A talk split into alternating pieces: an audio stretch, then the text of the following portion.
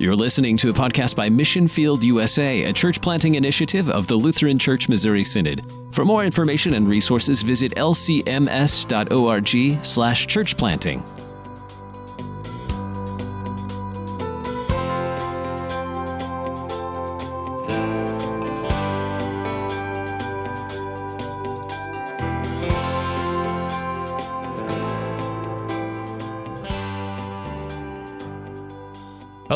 Mission Field USA listeners. I am Pastor Steve Schave, your host today and director of LCMS Church Planting. With me today also is my colleague and co host, the Reverend Dr. Mark Larson, the manager for LCMS Church Planting. Hello, Mark. Good afternoon. How are you? Very good. And today, for our second episode, we have a very special guest with us, Pastor Tim Droegemueller, and we're happy to have him with us. As I read his bio, he says he is a self proclaimed sinner who's saved by grace. Amen. and uh, does a lot of good work as well. So we're very happy to have Pastor Droegemueller with us. He's working alongside other pastors and lay people where he serves in the North Georgia area and leading the Kairos Network to start new churches. So we're excited to hear about the Kairos Network and their church planting that's going on. Uh, Tim also serves on our board for National Mission for Synod, and he also serves the Mission Advisory Council for the Florida Georgia District. Hello, Tim. Hey, Steve, Mark, how are you Very good. doing? Welcome, sir. Welcome. Glad to have you. yeah, we're you. we're Wow. excited. Mark, uh, Tim is an extreme church planter. I want to say. Uh, Awesome. Yeah, I mean to raise funds for his mission, uh, he went out on a wilderness survival Oh, trip. yeah. They just dropped him in the drop zone uh, and had to survive. And what did you guys? Do you ended up eating a snake, right? Yeah, we, we ate a rat snake. You ate and a we were happy snake. to do it because that's the only actual live food we could catch. Yeah. So that was 50 hours without any any water or food.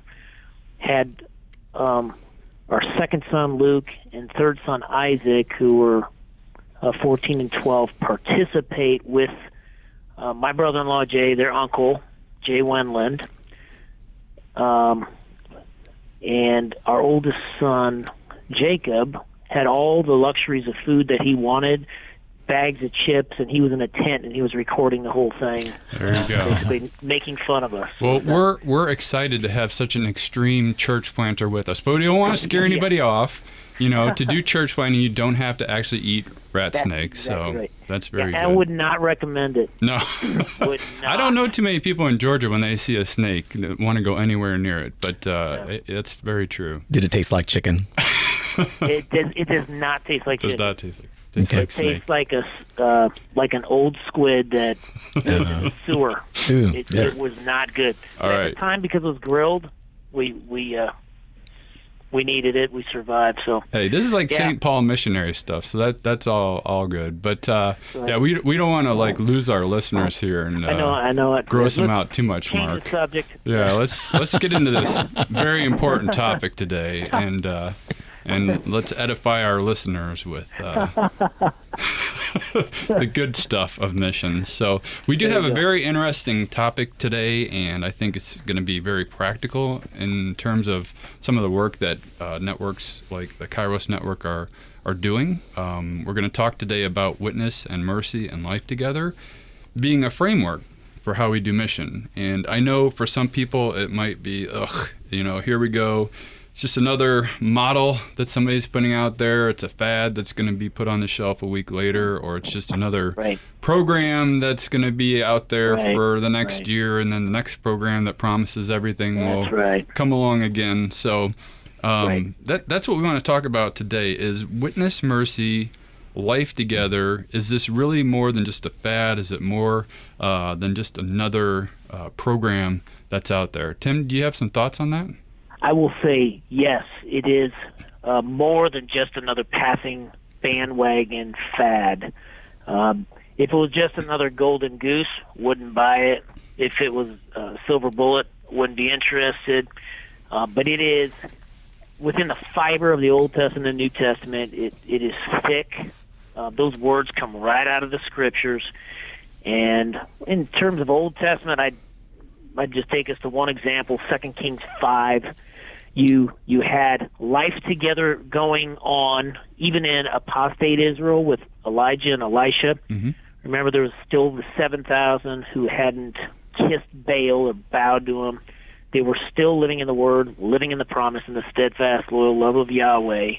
Um, there was witness, the little girl that was taken as a uh, a slave by raiders up to uh, Syria. She told Naaman's wife that there was a prophet in Israel who spoke the word. Right. She was witnessing to the to the power of the Lord, and then there was mercy. Uh, basically, the the big enemy of everybody who had conquered kingdoms receives an unbelievable miracle um, that healed his leprosy, which is not a problem just of his skin; it's a problem that's inside you of your sin by the word with the water. Um, so right there, witness, mercy, life Yeah. together, working together. Right. Um, New Testament, I think uh, the most obvious example would be Acts two forty two, in uh, you know apostles teaching, Right. the fellowship, the koinonia, the breaking of bread, Holy Communion, and, and the prayers. And as the word and the sacraments are spilling down from our living Lord Jesus Christ, they can't help but witness Mhm. and also be merciful. Right. Um, it's just who we are because that's who our Lord is. Right. Very good. And just to kind of prove the point, I, I don't want to get like scientific here, but when we were doing some Lifeway research uh, with our Center for U.S. Missions, uh, looking at some of the trends going on in church planting across America today, but also took kind of our subset of Lutheran church planters and did our own smaller survey to identify are these really patterns that just naturally occur in the life of the church in doing new mission work and it might be different in different contexts i mean mercy work for example will look different in the suburbs than it would in the inner Right. city but we we identified all of these patterns were there they were present Right. in in the process. So it, it was very kind of uh, heartening to see that this isn't just Yeah. a program. This is truly the life of the church. And you bring up a good point as well, Tim. Um, you, you do think in the New Testament we've all kind of had it ingrained now for a little while the the koinonia as life together, the diakonia as mercy and Right. deaconesses and service, um, Right. martyria, you know, the actual willingness to give up our lives as martyrs to confess Right. this faith. So we're very used to the Greek New Testament, uh, and that certainly when you look at the diaspora and other things, that yes, we're constantly seeing these disciples being sent, and Paul and his missionary journeys and going to the ends of the earth to tell people about Jesus and that the kingdom is here, Right. starting with John the Baptist. Um, Right. But right, the Old Testament, it might seem like are those patterns really there? But when you see God's people being sent, they get to this place that is the destination. They establish the altar. They call Right. upon the name of Yahweh. They are confessing who the one true God is to the world around them. And as you said too, it's kind of also helpful for us to see that little girl uh, that's been captured, the last person Yeah. in the world you think she's going to tell about Yahweh and that there's a prophet and he can tell you, uh, you know, about this water that's connected to this promise and it's going to heal and save you. Um, But that that that's a good glimpse of this is probably even more common in our everyday vocations. Even to love Right. our enemies, but that we are wherever God has placed us to tell others uh, Right. of, of who the one true God is. So even as you said in the Old Testament, we see witness, mercy, life together, time and time again. Throughout, throughout scriptures, God is telling his people to be merciful uh, to the sojourners, to the widows, to the orphans. Right. Um, he doesn't say, once you get to this place of exile, I want you to hole up until I free you. you know, he's always telling them, be the best Yeah. of God's people that you can be. Serve your neighbor in love and tell them who I am, and you will be a witness. E- even in the midst of their suffering and exile, uh, we still see witness and mercy and life together. So I think that's Yeah. also a good a good sample of how we see this being patterned, even in the New Testament, Old Testament. What do you think, Mark, in terms of this not just being a fad? Well, the negative example comes to mind when Jonah did not want to bear witness, Yeah. and he ended up in the belly of a, Yeah. of a of a great fish. Yes. How'd that go? Yeah, so yeah, may as well be obedient. But But on the Yeah. other hand, I think what's fascinating is that he's being sent to this city known uh, for the reputation of harsh cruelty to the people of God, and God still sends them, and his reason for not wanting to go. I think Right. Americans today can very much sense this, you know, even even as resident aliens, uh, the Right. persecution that comes upon us. Now, do we really want to go into these cities uh, across America and, and tell people of this message of Right. repentance and forgiveness? Because for Right. for him, he doesn't want them to receive this mercy and this grace, and yet God's reasoning for him to go is so clear. It's I think the only place we see in the Old Testament where God says there are just so many lost souls. Right. If for no other reason, you will go and you will lead them to repentance and forgiveness just because there are so many souls. And I think Jonah had a much greater reason to not go than than we would. Yes. Uh, namely, that um, uh, the Assyrians would eventually come and destroy his people. right. Right. You know, and so I, I just think it's so interesting. Uh, in you know, at the end of the book, when um, you know uh, Jonah and God are having this conversation, and Jonah complains, "I knew you were a forgiving God." yeah. you know, and because he knew that since they had repented, Heaven forbid. yeah, that it was really bad news for the Northern Kingdom because Yes. they had not Right. repented, and God was going to bring judgment on them. But, Right. but yeah, Um, so hey, uh, would you like your political empire to be crushed so that the kingdom of God may flourish? May it so be. Mm. Yeah. May it so be. Yes. yeah, Yeah. yeah, And God's word is so powerful in that that whole account. You know, Jonah's doing everything to, you know, he drank 750 milliliters. He emptied the bottles. He he, he uh, uh, pills and he goes to the bottom of the ship. He puts a pillow over his head. Wishes for death. I will not. I will not speak one word of gospel to those no good sinners. right. And then Throw me off. drag it out of him. They drag it out of him. And in verse 9 in chapter 1, he basically says, Yeah, you caught me. I'm a God. Uh, uh, I worship the God of the Hebrews and made the heavens and the earth. And they all repent because of the objective power of God's word. Yeah. He's not even trying. He's trying to do everything Yeah. but Yeah. bring people to repentance.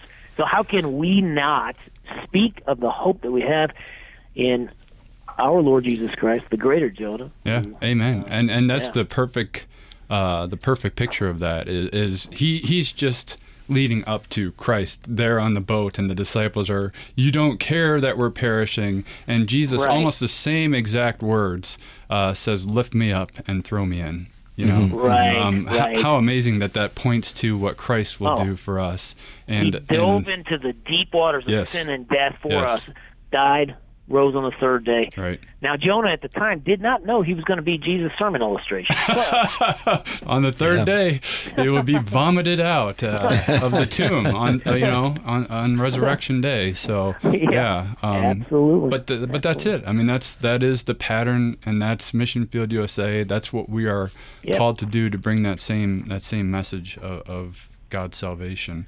So let's let's jump right into this then. And for me, when I think about witness, mercy, life together, I think it's kind of fascinating. I know it's been an emphasis for us for a little while, but uh, that it kind of went back to even Detlev Schulz. We had him on last week, and in his Right. book Mission from the Cross, he talks about he's got like a little petal on a flower, but it's witness, mercy, life together, and worship.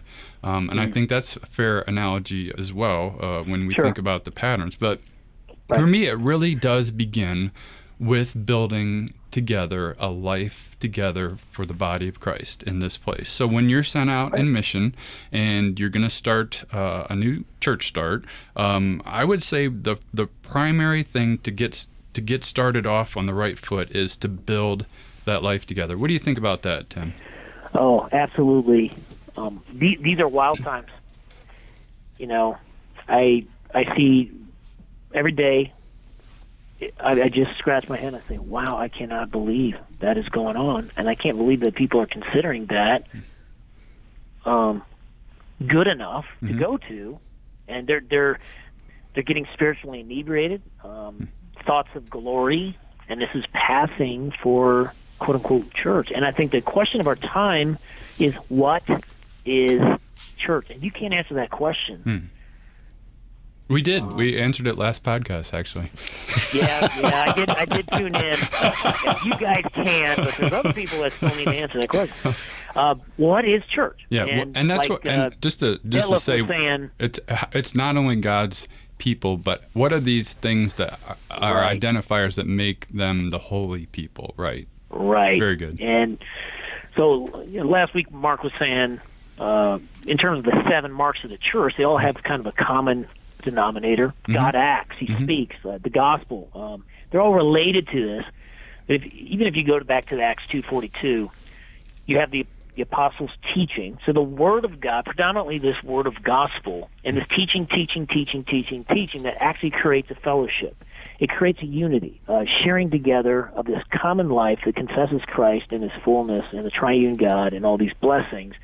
And fellowship can only be established truly by the by the Holy Spirit. And when when there isn't yet unity of faith, if if people are saying yes, I believe with this parts of these parts of the Bible, but not this, you just keep teaching, and then you wait for them to agree with Jesus' beautiful, bold words. When there is a kind of an agreement of what we would consider um, the ways that uh, God brings His grace to us, uh, baptism, the forgiveness of sins, the Lord's Supper, well, then you have you have fellowship. Right. Um, you see, then you got the, the breaking of the bread there, Holy Communion. They steadfastly devoted themselves to that also on a regular basis.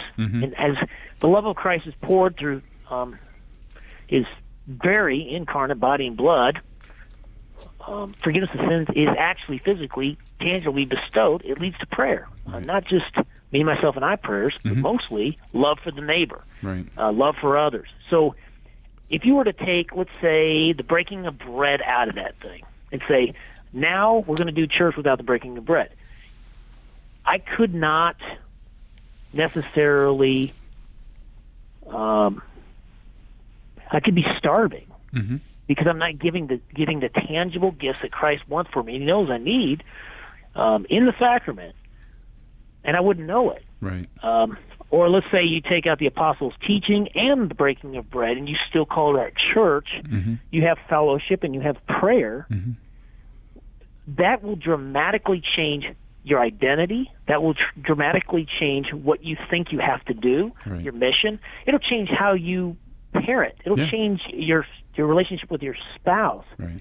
So it is very important for us to begin with what God says and does, and that is a in terms of a, a Lutheran understanding of worship. You know, the divine service. It doesn't begin with us acting. Right. Um, it doesn't begin with us saying or praying. It begins with God acting, God giving, God speaking, and there's where the certainty comes from. Yeah, and so when we think of church, I mean, you're right. So the immediate thought might be building, which we know it's not.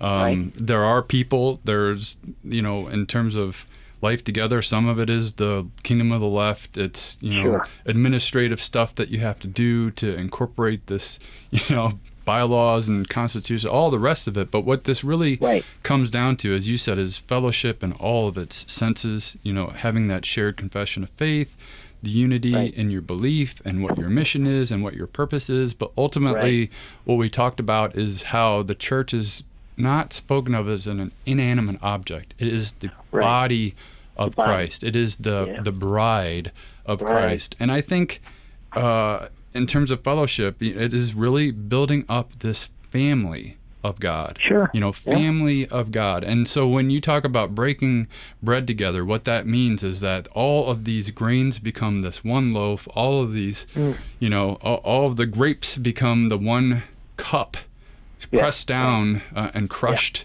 together. And so the beauty is when I come to that altar next to Mark and I'm shoulder to shoulder with him, you know, his burden, guess whose burden that is? That, It's that- yours that's- now. I own that now with him. Absolutely. That, that's what it is to be the family of God. His joy, every joy that he has, that's now my joy to celebrate. So, so that is why I think the the building of uh, the family of God, you know, the fellowship in every one of these senses is just so vital to be all on the same page and to understand what that means when I when I'm shoulder to shoulder with with Tim at the altar. So that's Right, that's right. awesome. So let's let's take a look too at at mercy.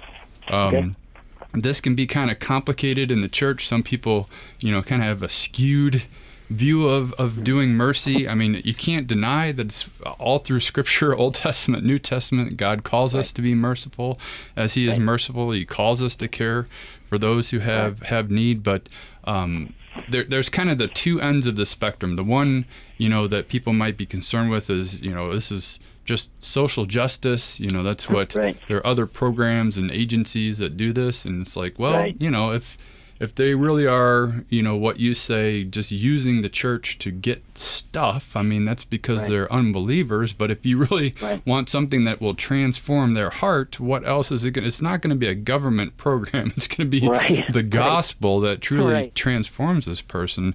But, you know, it's not just social justice. I mean, we are called to be advocates, we are called to be a voice for the weak.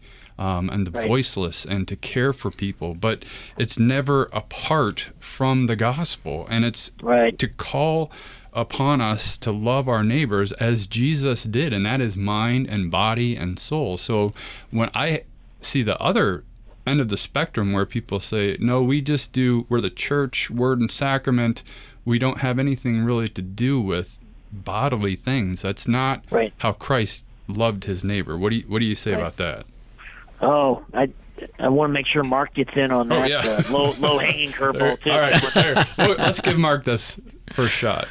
Well, well, I was going to respond with a question actually for you Right, guys. yeah. Um, uh, it seems in the past, you know, that that our church was a, was kind of afraid to do social ministry, if you will. It was called social ministry because uh, it might be uh, a substitute for the gospel. Politicized too. Yeah, and it seems to me that I, I think we've made progress. So I guess I'm an optimist. I, I think the Nice. you know I think our congregations do understand this, and and I think you know in a sense the relabeling it instead of social gospel or social justice or something like Yeah. that, calling it mercy, and a very scriptural term. Amen.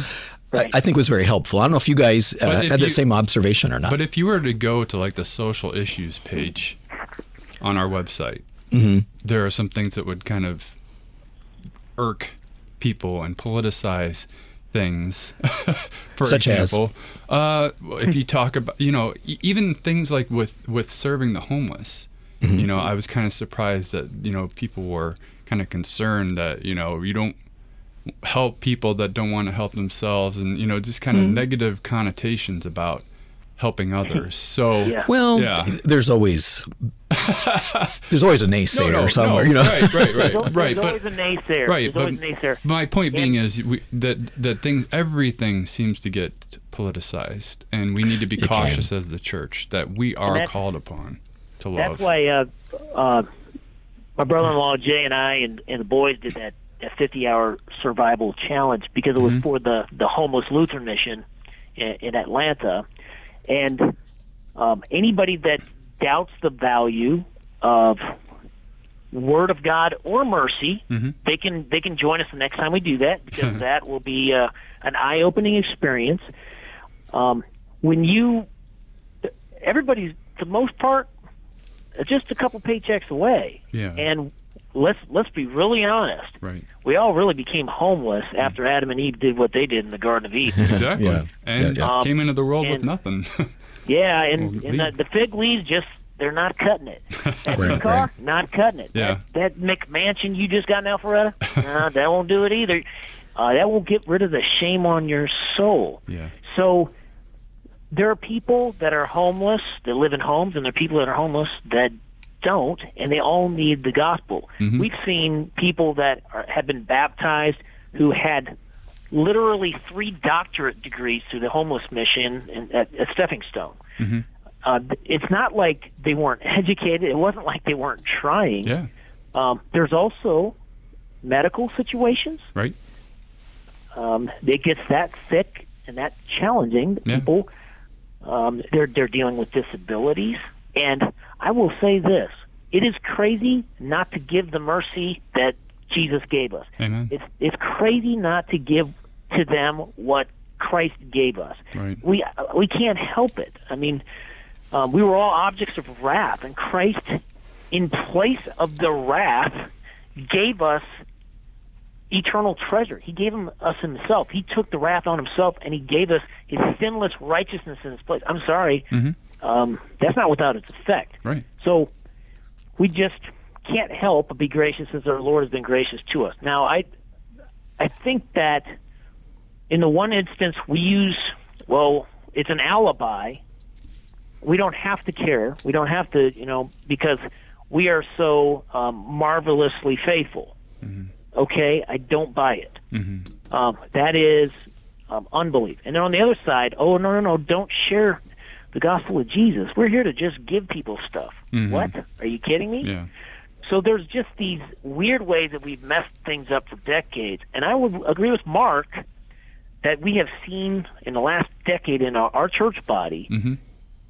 mercy starting to flow from font and altar again. It, it's Yeah. happening. Yeah. Uh, it, so And yeah. there's a lot of good things on the horizon. I, I, I see as as these things are converging. Right. The witness mercy life together emphasis has really helped us in that regard. Sure. And I think I think part of that too is when, when you talk about giving stuff, I, I think it can be overwhelming when you think in those terms. Because if I'm gonna have a constant need and there's so many constant needs that are out there, that can feel overwhelming. But when we look at people in the eyes of God as being created in the image of God, having capacity, if we treat them with the Right. dignity and humanity that they deserve. I mean, that's one of the most impactful things I've heard is when somebody went past a homeless person and they couldn't stop, Right. but they said, "You know, sorry, sorry, I can't stop. I wanted to talk. I wanted to help, whatever." And the and the person just came back and said, "I'm just so grateful that you saw me." You know, Yeah. and, so when we Yeah. treat people in humanity and with dignity, um, rather Right. than just seeing them as a, a constant need, a different, you know, second class uh, Right. human being, um, I, I think it changes our mindset as well. So it's important to lift them out of poverty. It's important for you to really, truly know your community, to work alongside them, um, Right. and and again to do it in a way that's collaborative, in a way that lifts people out of their their circumstances, where you know you're. It's not just the handout, and I think that's what can be overwhelming. And I think it's important too, like you said, it's not a bait and switch thing. This is for No. us as you know, we're not a, a program. We're this is all in the love of Christ. Our motivation is in, in the right, Right. place, which makes it so much different as well. Right, Mark's- we're Mark's- free. We're free. Yet we're dead to approval. We're dead to rejection. yeah, We're dre- dead to needing it for ourselves to make ourselves feel better. Right. We're already dead and alive in our baptism to be completely free, living an eternally bonus life here, right now, Right. and uh, let the chips fall. and we all see in ourselves that we're all beggars in need of mercy. No one would get mercy if it was because they deserved it. Mark's got a point here. Yeah, I was going to say, Tim, I love how you're bringing the gospel to bear in this discussion. That's uh, fantastic. So I really appreciate that. But but I'm going to take it towards sanctification and just so, just to say, No, no. I'm. I mercy is hard work. Yes. I mean, I Yeah, think that's that's the thing that uh, frankly scares me the most. You know, if uh, someone walks into my congregation, you know, I just know it's a lot of commitment and work, Yes. and uh, maybe this should be the martyria. You know, because when you really Yeah. start digging into people's lives, I mean, and mire and- exactly. I mean, yeah. they're broken people and they're in a broken system. Right. And if we really want to help, Yeah. it's not it's not a handout. It's, uh, the easiest thing to do is write a check or fill a bag of groceries. Right. And that, I'm not saying that's not a, Right, I'm, and Yeah. that's important too. I mean, I'm not. Um, emergency needs. Yeah. well, yeah, I'm not. I, I'm not trying to minimize that, but I mean, if we're really going to transform people's lives, Mm-hmm. um, it means getting involved and Right. intensively. Usually, Yes, You know, and and I think that to me that's the scariest thing about mercy work. It know, is, and I think- it's just hard work. I think that's why too. It's not a solo thing. We can, in our everyday vocations, volunteer and help others. But when we come together as the body of Christ, as a corporate neighbor in that community, I think you can have an even even greater, more long-term, sustainable impact in your neighborhoods. But it does mean that you want to serve and love Right. your neighbor. and we want to help in a smart way. Yes. Because there's ways we can help which are actually probably, um, uh, you know, har- uh, will do harm in the long run. And Yes. and we've all been there, and we know that Yeah. sort of thing. And, Right on. You know, any pastor knows that you'll you'll have a parade of people, and, and they'll make a circuit, and they'll come back Yeah, again. yeah. and, You don't want to create a, a unhealthy relationship. You right, want or this to be dependency. We really Yeah. want people to be able Correct. to. Um, uh, we want to help them in a way that does help. Amen. Yeah. Right. Amen. Right. And um, I think we're gonna have to jump into our next topic here of witness, mercy, life together, and let's let's take a minute to talk about witness. So, for one thing, I think the beauty of mercy, for me, anyways, is that it gives you opportunities to establish these relationships with people you may never have met otherwise, other than mm-hmm. you you were serving your neighbor in love and gave you a chance to to witness to them, but witness also um, is kind of both on an individual level and on a corporate level as the the congregation. I mean, as the church, um, when you're starting a new congregation, you send the word out that we're establishing a, a, new church, and you let people know, and you give them your worship time, and you know you put up your Facebook page, and you use social media to let people know about uh, when you're going to gather together uh, as God's right. people.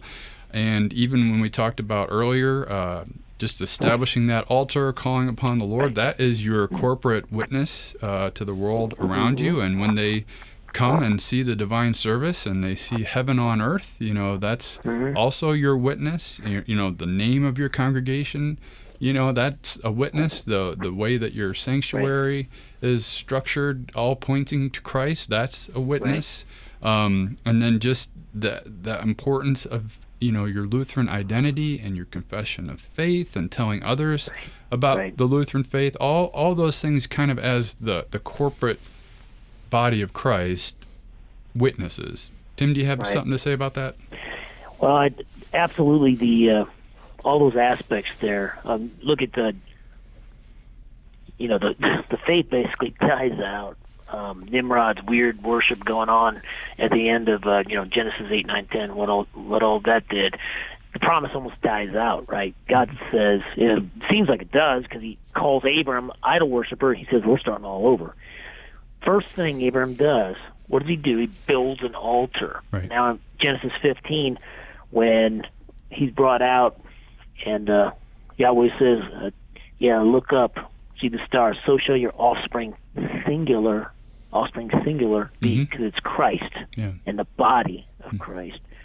Um, he believed and it was reckoned to him as righteousness. He believed on Christ, in Christ, and was saved by grace through faith built an altar.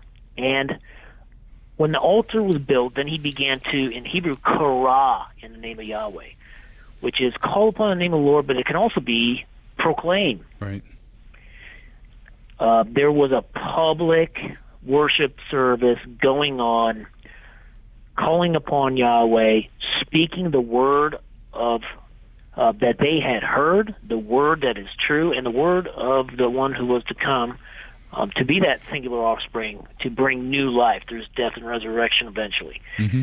So um, this, it, it seems gritty. Mm-hmm. Uh, it seems like if you've ever had to set up an altar or move an altar, it's it's a humbling experience. Yeah. It's very it's very quote unquote ordinary. Yeah. Somebody's grabbing a hammer. Uh, they're they're working with wood. They're they're nailing something together but it is a place where you say, Our Lord has acted for us. Yeah. We're going to come back again and again and acknowledge that God God's word reigns here. Yeah. His gifts are given here, and we will not forget what He's done. And so it, it becomes a very powerful magnet we yeah we go out in our calling our vocation mm-hmm. share what he has done but then we keep coming back to niagara falls in the middle of the desert receiving abundant grace and mercy yeah. joyful blessings flow from that place yeah. so it is it's the first it's the first move now right. it's challenging in church planting because you might be getting in a beginning in a barn you might be beginning in a home you might be beginning like trinity lutheran which is our newest church plan right here, yeah. we're going to get into Norcross Elementary School. It looks like. Yeah. So they're going to probably have to bring it in every Sunday, mm-hmm. an altar. Yeah. yeah. But and that's get the, in there. Yeah, get the, in there with the word and the gifts. Yeah. And get get going from there. Yeah. Uh, so.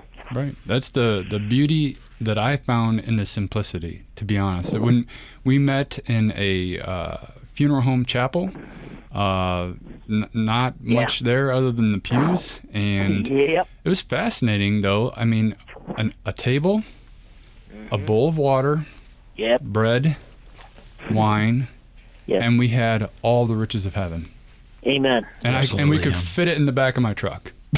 you know, but yes. the the simplicity and the beauty that God can work through these these humble means to bring Right. his forgiveness. And you know, when you're talking about the Old Testament, it's kind of fascinating. You know, the most catastrophic things that happen in the Old Testament, whether it was the flood or Tower of Babel, and kind of the first thing after God's wrath and catastrophe, he calls hmm. someone, now go set up the altar and call Right. upon me so that the world will see. Right. Yeah. Yeah. Out of the rubble. Yep. He calls some weak, lowly, pathetic, simple person, Yeah. and he and he and the word goes forth again. Amen. It's incredible. Yep. Mark, did you have something? Yeah, I was going to say, I think that uh, when we're uh, talking about church planting, there's a bit of a tension also in that uh, a lot of times we think about gathering, you know, getting people together into the body of Christ, uh, et cetera. But there also comes a time to scatter. Yeah. Right. To go off and start a new one, and that's pretty hard too. and when you, you know, for example, in the Tower of Babel, you know, I, I love whoever thought of this. Uh, you know, in in at Pentecost, Yeah. where we have Acts chapter 2 uh, uh, on the same Sunday as we have the Tower of Babel. You know, the Tower of Babel was God's, you know, the people were disobeying God and Yeah. not scattering across the earth because they built this tower so lest we be scattered. I mean, it was directly contrary to what God told them to do. And then in, so then in Pentecost, so the, the confusion of the language is undone. And yet, you know, not all that much later, uh, God's people were scattered due to persecution, and they went and they shared the word wherever they went. Yeah. So I think there's this kind of You gotta oscillation, build- if yeah, you but will. You got to Yeah. build that in the identity. You're right. As Yeah. soon as you think that we've arrived, and not having in mind what's the next mission, that's that is definitely a, a concern to have. It should be in the DNA Mm-hmm. that you know Correct. what we we we're you know solid body of Christ here, but what what's the mission? So hey, we Well, but should we love each other. It's going to be hard to, It to, is to Oh, spread yeah, out. sacrifice. yeah, and, yeah, no, yeah. it's tough. Yeah, It's tough, But, but- that that guys, that's Yeah. uh, every congregation will make a decision. Will you do this ultimately for yourself, or will you live sacrificially for others? Exactly. And there's Yeah. a moment in time yeah. when that compromise is either made or every single solitary day in the church militant, again, you Yeah. say, no, um, no, this is not about us. Mm-hmm. Christ has called us. He continues to bestow eternal bounty upon us here, Mhm. but we continue to go. Right. Every critic will be on your shoulder. Yeah. Every demon will be in your ear, and they will say, "Stop! Do it for us. We need this. Get we comfortable. stop going." Pastor, you know, don't go share the gospel with more people. You shared the gospel with more people again. You didn't tell us about it. You know, there's going to be somebody Yeah. trying to keep you off that mission front line. Yeah. We cannot stop. And uh, this corrupt church culture that Yeah. um, has developed um, in the consumer-driven um, theology of glory stuff, Yeah. But, it, just get used to the pressure. Get Right. used to disobeying the carnal voices and the the beckoning call of mammon, Mhm. and get back out there. Yeah. And and it's for everybody and that's that's kind of where we want to right we want to look at that perspective too this isn't this is you know where it's really happening as you said on the front line is, is the priesthood of believers it's those who are witnessing in their own circles whether it's their family their friends their co-workers their classmates i mean god god is sending all of them into these front lines to bring them and it is beautiful to see how he's at work through Yeah. his uh, priesthood. I'll give. I, I have to throw this in. yeah One of our families, they're a newer family. They're they're converts, and how how great is this? They were baptized up in uh, like Billings, Montana, or something. yeah Um, the they're they're fresh out of the waters of their baptism, and they have to move because of a job. Uh, Pastor Ryan went up there somewhere. He makes the connection with me. The sheep come to this area, and they start receiving and getting strong here now. hmm Um, these these um, marvelous people in this family, um, they know what God's grace is. So what do they do? They talk about it. So they've got a friend that um, he wouldn't necessarily say he's an atheist. He's kind of agnostic. But what he was told is, you can't go to church. You're you're too sinful. You can't go to church because you know you're you're a worse sinner than us. yeah That's what his idea of church was. yeah And so our members just started talking to him and saying, "No, um, you've got to come to church. Everybody you meet is actually a sinner." yeah yeah Um, He goes, "Your pastor's a sinner."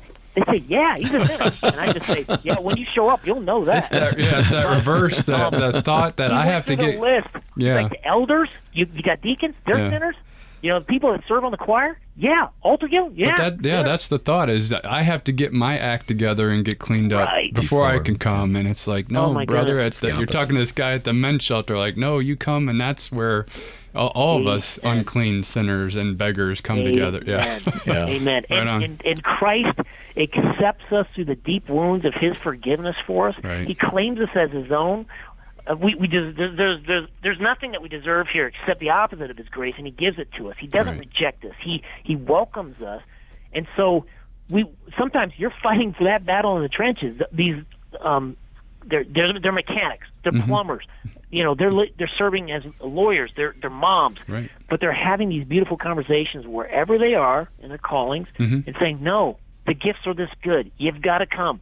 Christ forgives sins. He comes Yes. and blesses sinners, and so this is not a burden. This Yes. is the the rest of our lives until we get called home um, at the return. So Right. it's good stuff. Oh yeah, and I think kind of the picture is this army of well catechized Lutherans, but they're prepared to give an answer to the hope that's within them. They they Right. they are equipped to go and to be a witness of what God has done for them, even in the divine service, to be able to explain what happens on a Sunday morning to other people. Um, for me, it kind of uh, the the big picture I have. We so we spent time, uh, you know, teaching people how do you confess your faith and explain what's different about Lutheranism. And I remember one time it was a Mission Field USA trip, and my good friend Carlos Hernandez is out in this Hispanic mm-hmm. neighborhood and he's speaking Spanish to this lady and she's Catholic mm-hmm. and she's saying what's the difference between what you believe about Christ and what the Catholic Church taught when I was a child. And he gets out his mm. catechism and he goes right Yeah. to the person of Christ and he reads it right out of the Yeah. catechism. And for me too, it's a picture of uh, I was in Africa um, a little guy speaking French. I knew enough high school French to kind of understand that this little guy Hmm. was going through all six chief parts of the Beautiful. catechism by heart. I, you know, and he gets like first article, you know, Oh, he gets goodness. this the How great is third part, you know, and I'm Oh, first I'm thinking, "Hell, this is kind of neat, you know. I I literally broke down crying by the time he's towards the end because my my friend uh, looks over at me, and all he had to say is he loves God. And I knew exactly what he meant. This little guy who couldn't afford to go to school spent every Right. single day with his catechist who taught him how to speak the catechism because he loved Christ so much that he wanted to tell everyone in his village who God was. That's Wow. why he did this. And so to have an army of well Yeah. catechized priesthood Right. of believers that love God so much that they want to tell everybody they know who God Right. is, um, that that is the great picture that I have of what it is to to be a witness in our everyday lives. And there's no reason to drop your sword, right? Yeah. well catechized church militant army. They're simple people. You know, you got the sword, you got the scriptures. Your your uh, whetstone, Mhm. you could say, is the catechism, or you know, it's the lens by which you can understand the basic Mhm. teachings of the faith. Hone in on what's most important. Yeah. Yeah, you need to be baptized. yeah, You need a and- new identity. You know, so if we if we um, actually use the tools that people a whole lot smarter than me came up with, Yeah. you know, we're standing on the shoulders of giants Right. Right. We don't have to reinvent the wheel. I Yeah. think an invocation is a pretty good way to start a service. In the name of triune God, it's, it's the most certain. standing on universe. holy ground now. Let's not, let's not leave that. Please. Yeah. So we don't have to reinvent the wheel. Yes. We don't have to be um, the quote unquote experts. In fact, um, there really are none. Right. Right. Um, and so, giving the priesthood the understanding that anytime, any place, Yeah. in their weak way, they Mhm. can point to to Jesus, like John the Baptist says, He's the Lamb of God that takes away the sin of the world. Amen, brother. And here's the here's the impact of that. I mean, uh, as a church planner, I was very blessed. I was very fortunate. I could uh, serve in jails and hospitals and the battered women's shelter, the men's shelter. Um, you know, I had opportunity to witness to a whole lot of people, even in some of our shanty towns on the outside of town. You know, I was very Right. blessed. I remember I called on eight families one week um, that I got numbers for. Six of them showed up for church, but you can't Wow. just depend on your can't. church planner. I, I, here's Right. the, here's the impact, Tim. Um, the statistic is that 86 percent. 86% of people Yeah. that will come to church is by an invitation, and that invitation comes from someone that they've established a relationship with. So when I talked about going out and showing love to your neighbor and then telling them about the love of Christ, when I talked about talking to your family and your friends and your coworkers, 86% of people Yep. who will be coming to these new church starts will most likely be because someone created a relationship with them and genuine love and then invited them to visit church. Right. That's the impact.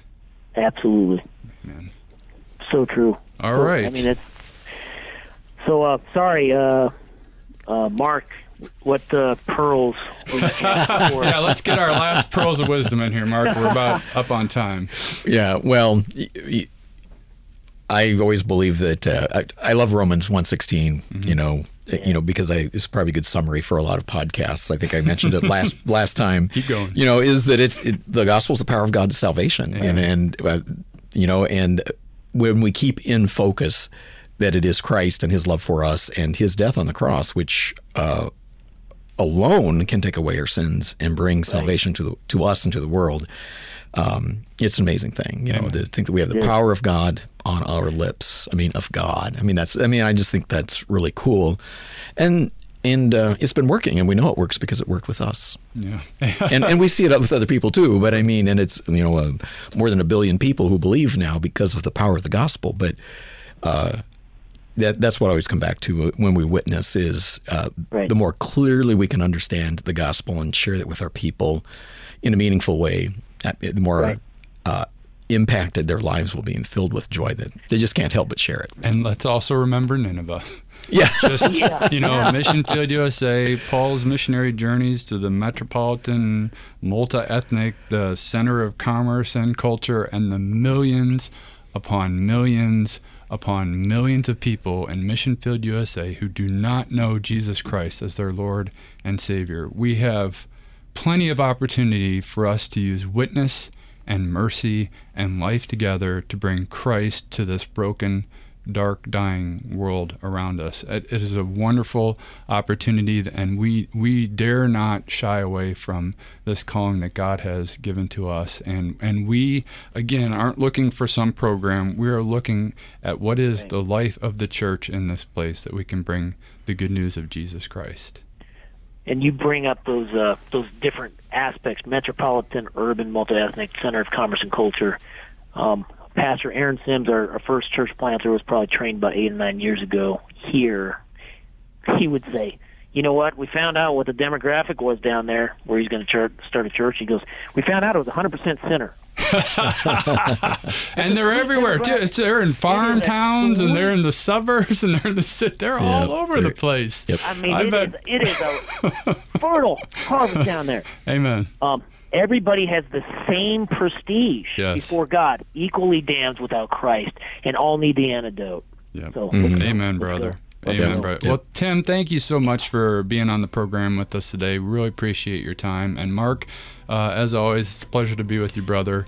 Um, I think we've we've you know been very clear. This is this is our call to action. Let's bring witness and mercy and life together um, for the sake of the gospel and uh, bringing Christ and bringing people into the family of God. So thank you guys for your time today. My pleasure. brother. God bless.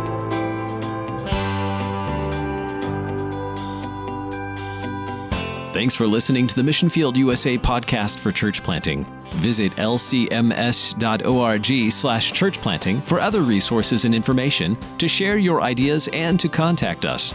The Mission Field USA podcast is a production of the Office of National Mission of the Lutheran Church Missouri Synod in partnership with KFUO Radio. The Lord be with you.